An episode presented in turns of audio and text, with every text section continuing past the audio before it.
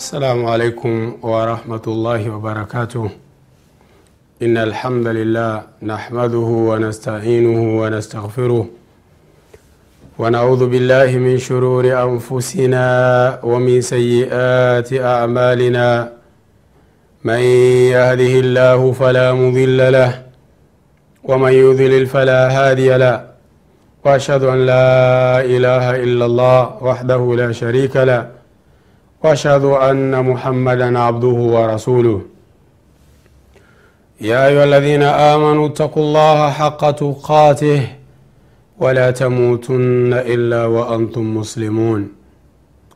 يا أيها الناس اتقوا ربكم الذي خلقكم من نفس واحدة وخلق منها زوجها وبث منهما رجالا كثيرا ونساء واتقوا الله الذي تساءلون به والأرحام. إن الله كان عليكم رقيبا. يا أيها الذين آمنوا اتقوا الله وقولوا قولا سديدا. يصلح لكم أعمالكم ويغفر لكم ذنوبكم. ومن يطع الله ورسوله فقد فاز فوزا عظيما. أما بعد فإن أصدق الحديث كتاب الله. وخير الهدي هدي محمد صلى الله عليه وسلم وشر الأمور محدثاتها وكل محدثة بدعة وكل بدعة ضلالة وكل ضلالة في النار uh, karibuni wapenzi watazamaji wetu wa Africa TV katika uh, darsa kuhusiana na sherehe ya Bulughul Maram na leo biidhnillahi tabaraka wa taala tutaiangalia hadithi ya ishirini na nne katika hichi kitabu hadithi ya amri ibni kharija.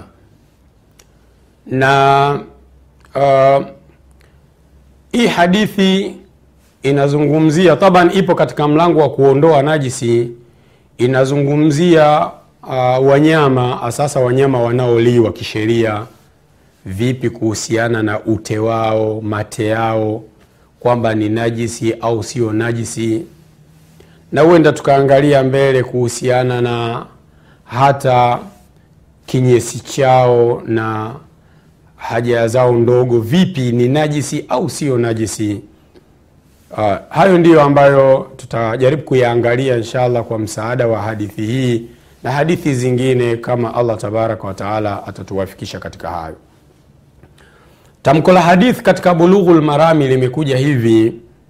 Uh, an amri bni kharija radiallahu anhu qal kutoka kwa amri bni kharija anasema uh, khatabana rasulullahi salllahu alaihi wasalama bimina mtume alituhutubia eneo la mina. Walikuwa katika hija kwa hiyo mtume alitoa hutuba eneo la mina kama ni kiongozi anayeongoza hija ya waislamu. Wa huwa ala rahilatihi mtume alitoa hutuba akiwa juu ya mnyama wake akiwa juu ya mnyama wake. Waluabuha yasilu ala katifi. Sasa ute ama mate ya yule mnyama yalikuwa yanachuruzika juu ya mabega yangu huyu sahaba amri bin kharija anasema wakati mtume anatoa hutuba yupo juu ya mnyama. Vile vitu ambavyo vilikuwa vinatoka katika mdomo wa yule mnyama aliyempanda mtume wakati anahutubia vilikuwa vinanimiminikia mimi juu ya bega langu. Aa, ni hadithi ambayo akhrajahu ahmadu watirmidhiyu wasahahahu amepokea imam ahmad bni hambal taban katika almusnad pia alimamu tirmidhi katika jamiu sahih na imamu tirmidhi amesema ni hadithi sahihi. Ni hadithi ya 2121 katika, uh, katika sunanu tirmidhi. Kwa hiyo hilo ndilo tamko la hadithi katika bulughul marami kwamba mtume wakati anatoa hutuba katika viwanja vya mina alikuwa juu ya mnyama na amri bin kharija yaani ute ama mate ya yule mnyama yalikuwa yanamwangukia yeye yanamiminikia juu ya bega lake. Kwamba lau ingekuwa ni najisi basi huyu sahaba asingekubali kumiminikiwa na huo ute na mtume asingekubali hilo liendelee. Kwa kitendo cha huyu sahaba kuendelea kukubali huo ute umwangukie ummiminikie na mtume kama alikuwa akiona akafanya ikirari akakubali hiyo ndiyo dalili ya kwamba ute wa hawa wanyama hasa hasa wale ambao wanaliwa kwa sababu ni ngamia huyo rahila na ngamia analiwa kwamba ute wao sio najisi Sasa tuje katika kipengele cha pili kuangalia ziada katika hii hadithi, labda hadithi kwa urefu wake. Ha, katika Sunanu Tirmidhi katika namba hizo ambazo tumezitaja, namba ya 2121 hadithi kwa urefu inasema kwamba Amri bni Kharija radhiallahu anhu anasema anna nabiya sallallahu alaihi wasalama khataba ala naqatihi. Mtume alitoa hutuba akiwa juu ya ngamia wake, wa ana tahta jira, jiraniha wa hiya taksau bijaratiha wa anna luabaha yasilu baina katifi. Mtume alitoa hutuba akiwa juu ya ngamia, riwaya imemtaja naka ngamia kabisa, na anasema uh, yani mimi nilikuwa karibu na maeneo ya shingo yake na maeneo ya kama hayo. Kwa hiyo mate ama ute wa yule ngamia ulikuwa unachuruzika unamiminika juu ya bega langu. Fasamituhu yaqul, sasa faida ambayo haijakuja katika Bulughul Marami, Ibn Hajari amechukua kipande hicho tu cha huyu swahaba kumiminikiwa na ute wa yule mnyama, lakini katika Tirmidhi hadithi kwa urefu wake tunapata yale ambayo mtume aliyaongea. Kwa hiyo mambo ambayo mtume aliyaongea katika hiyo hutuba katika Mina, mtume alisema inna Allaha azza wa jalla ata kulla dhi haqin haqahu, hakika Mwenyezi Mungu amempa kila mwenye haki, amempa haki yake. Kila mtu Allah amempa haki yake, na ndiyo maana tunasema alichogawiwa mtoto wa kike ni haki yake alichogawiwa mtoto wa kiume ni haki yake katika mirathi.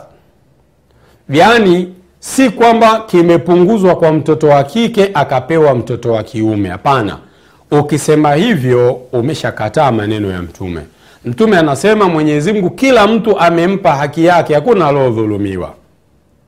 Wala wasiyata liwarithin, hakuna usia kwa mrithi kwa maana kwamba katika sheria kuna kitu kinaitwa usia. Mtu unaruhusiwa kuandika kabla ya kufa kwamba kiasi fulani cha mali zangu pelekeni msikitini au wapeni taasisi fulani au hata mtu fulani, lakini katika watu ambao hawapo katika mirathi. Yani uh, usimchukue mtu ambaye atarithi. Mwenyezi Mungu kashagawa mirathi, yule ambaye atarithi alafu unamwandika tena kwenye usia. Sasa hivi watu wanaenda kwa wanasheria, nika mwanangu apewe hichi, mke wangu apewe hichi, mwanangu fulani labda alikuwa hanitii asipewe hata shilingi. Hadhi wasia batila. Jamani, mtu akitaka kuandika aandike kwamba mimi nikifa mali zangu mirathi zigawiwe kisheria ya Kiislamu, basi aandike hivyo. Lakini swala huyu amempa hichi, huyu amempa hichi, si kazi yake. Mwenyezi Mungu ameshamaliza hiyo kazi. Kwa hiyo kuna fungu la usia labda unaweza ukamwandika rafiki yako, unaweza ukamwandika ndugu yako ambaye hayupo katika mirathi, shangazi, mjomba, nani, ndugu ambao labda wamekusaidia lakini katika mirathi hawapo. Kuna fungu la usia ambalo halitakiwi kuzidi theluthi moja ya mali zako zote.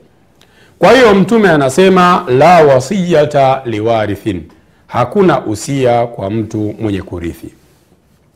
Pia miongoni mwa maneno ambayo mtume aliyaongea, walwaladu lilfirashi, mtoto ni wa mke wa mwanamke, firashi ni mke wa mtu.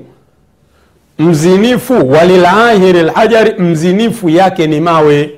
Yule ambaye ameenda kuzini hapewi mtoto, mtoto ni wa mwanamke. Mzinifu yake ni mawe, yake ni hasara. hafanyi kosa la zinaa pia akapongezwa kwa kukabidhiwa mtoto katika sheria ya dini ya kiislamu. Hilo alipo. Haya pia mtume aliyaongea. Pia mtume alisema wamanidaa ila ghairi abihi au intama ila ghairi mawalihi raghbatan anhum faalaihi lanatullahi wala yaqbalu llahu minhu sarfan wala adlan yule ambaye atajinasibisha na asiyekuwa baba yake. Amezaliwa ndani ya ndoa halali lakini akaona baba yake ni maskini au ukoo ule ni ma, maghumura si ukoo maarufu. Akakataa kutumia ubini ujina wa baba yake na ukoo ule akajinasibisha kwa asiyekuwa baba yake basi atapata laana ya mwenyezi mungu tabaraka wa taala. Kwayo angalia hadithi kwa urefu wake faida ndio hizo. Kile ambacho kipo katika bulughu lmaram kwamba wakati mtume ana yupo juu ya mnyama anahutubia mate na ute wa yule mnyama ulikuwa unamwangukia sahaba hilo limetajwa na ndiyo sehemu aliyoikusudia ibn hajar kuonyesha kwamba ute wa wanyama ambao wanaliwa sio najisi lakini mbele mtume ameongea maneno mengi yakiwemo ya kuthibitisha kwamba allah hamdhulumu mtu kila mtu amepewa haki yake katika mirathi. Lakini pia mtume ameongea kwamba hauruhusiwi kumwandikisha usia mtu ambaye tayari atapata mirathi kwa mujibu wa allah tabaraka wataala lakini pia akathibitisha kwamba mzinifu hakabidhiwi mtoto kwa sheria ya kiislamu bali mtoto ni wa yule mwanamke lakini yule mwanaume ambaye ameenda kuzini pale yeye yake ni hasara tu yake ni mawe. Pia mtume akaashiria uharamu wa mtu kukataa nasaba yake bila sababu za kisheria na kwamba atastahiki lana za allah tabaraka uh, wataala uh, hii ni hadithi ambayo katika sunanu tirmidhi angalia katika kitabu lwasaya babu majaa la wasiyata liwarithin utaipata hiyo uh, hadithi kwa huo urefu ndugu zangu watazamaji wetu sasa hivi tuje katika kipengele cha kuangalia nguvu ya hii hadithi. Hii hadithi ni sahihi? Tunaweza tukatengenezea hoja za kisheria? Au ni hadithi dhaifu kwa maana la yuhtaju bih wala yumalu bihi kwamba si hoja tena? Sasa hii hadithi mm, wasomi wengi wameisahihisha uh, alimamu tirmidhi ameisahihisha hiyo hadithi. Shekhe albani katika irwau lghalili ameisahihisha. Na shekhe albasam katika taudhihu lahkam yeye anasema hadithi hii inaungwa mkono na kile kisa cha wale masahaba wa uraina ambao mtume saa salam aliwaambia wanywe mikojo na maziwa ya ngamia. Twende mapumziko tukirudi inshallah nitakuambia hicho kisa kwa ufupi kama kilivyokuja katika bukhari. Jazakumllahu khairan